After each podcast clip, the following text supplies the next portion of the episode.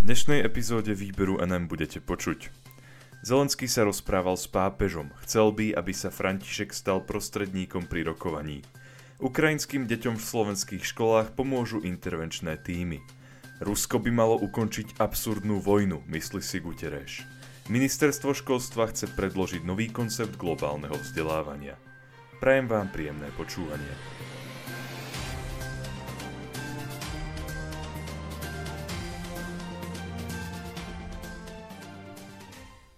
Zelenský sa rozprával s pápežom. Chcel by, aby sa František stal prostredníkom pri rokovaní.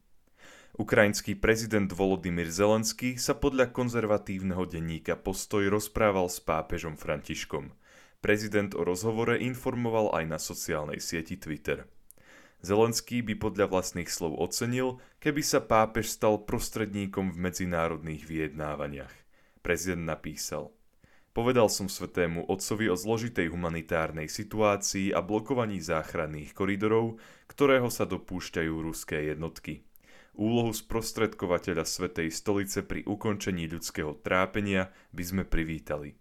Poďakoval som sa za modlitby za Ukrajinu a za mier. Pápež už Rusko za vyvolanie vojny skritizoval a konflikt označil za nezmyselný masaker. Uviedol. Neexistuje preto ospravedlnenie. Prosím všetkých aktérov medzinárodného spoločenstva, aby sa skutočne angažovali za ukončenie tejto odpornej vojny. Pápež veriacich zároveň v nedeľu vyzval, aby si nenavykli na vojnu. O utečencoch uviedol. Buďme neúnavní v ich veľkorysom príjmaní, tak ako sa to koná. Nielen teraz, v krízovej situácii, ale aj v nasledujúcich týždňoch a mesiacoch. V ten deň, keď sa Zelenský zhováral s pápežom, sa prezident prihovoril aj talianskému parlamentu. V tomto príhovore uviedol, že Putin sa cez Ukrajinu snaží dostať do Európy a že Ukrajina je na pokraji prežitia. Zelenský uviedol, obraciam sa na vás z Kieva, z mesta, ktoré má pre náš región taký význam ako Rím pre celý svet. Z Kieva, z ktorého vzýšla veľká kultúra veľkého národa. A zrazu sme na pokraji prežitia. Kiev si podľa prezidenta zaslúži po všetkých trápeniach, ktorými za svoju históriu prešiel, žiť v miery. Zelenský upozornil aj na hraničnú geografickú a kultúrnu polohu Ukrajiny, keď povedal Pre ruských vojakov je Ukrajina bránou do Európy, do ktorej chcú preniknúť. Barbarstvu však nesmie byť dovolené, aby tade prešlo. Talianský premiér Mario Draghi ocenil hrdinský vzdor Ukrajincov a povedal, že Taliansko bude podporovať Ukrajinu, ak sa pokúsi o vstup do Európskej únie. Po zelenského prejave Draghi povedal Arogancia ruskej vlády narazila na dôstojnosť ukrajinského ľudu, ktorý úspešne brzdí ciele Moskvy spojené s expanziou.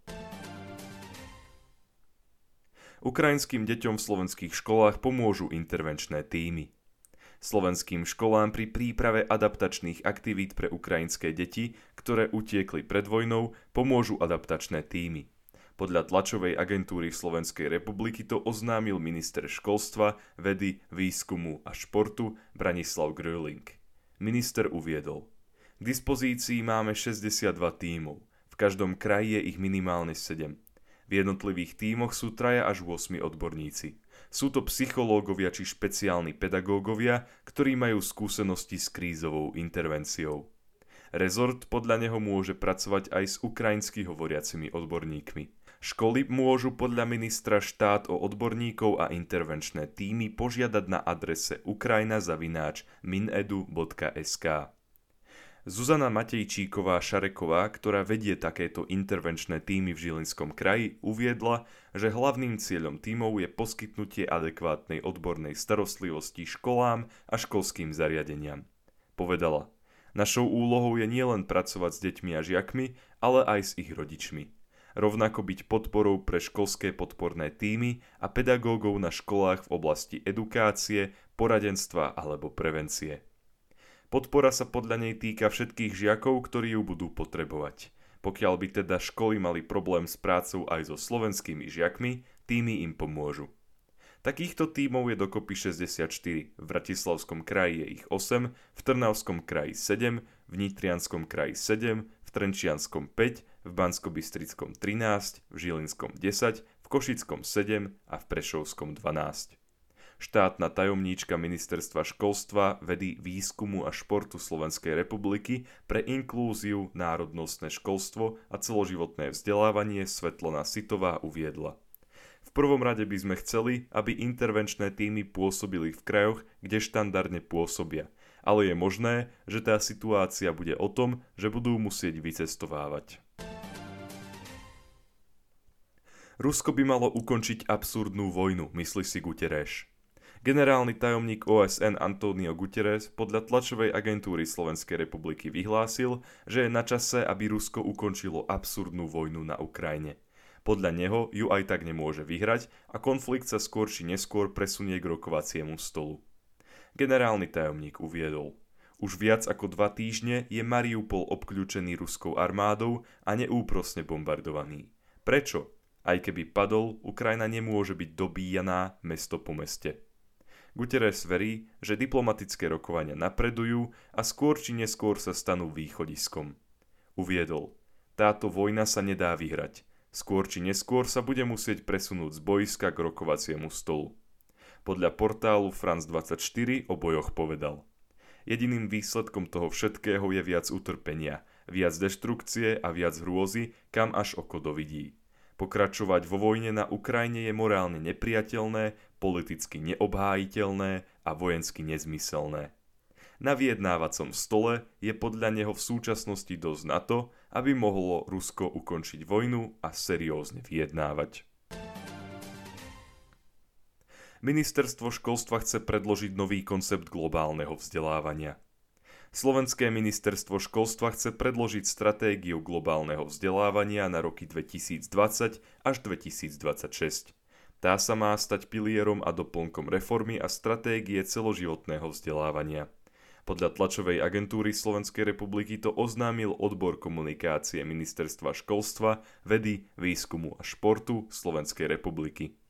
V tejto dobe je podľa ministerstva dôležité to, aby boli pedagógovia čoraz schopnejší pri vedení diskusí a pokrývaní tém, ktoré sa týkajú spoločenského vývoja a nových celosvetových problémov.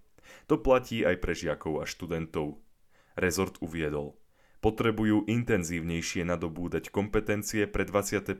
storočie – vedomosti, zručnosti a hodnotové postoje, z ktorých budú čerpať celý život, či už hovoríme o kritickom myslení, kreativite alebo aj o iných spôsobilostiach a prioritách, akým je taktiež uplatňovanie hodnôt solidarity, rovnosti a rešpektu voči inakosti a rozmanitosti.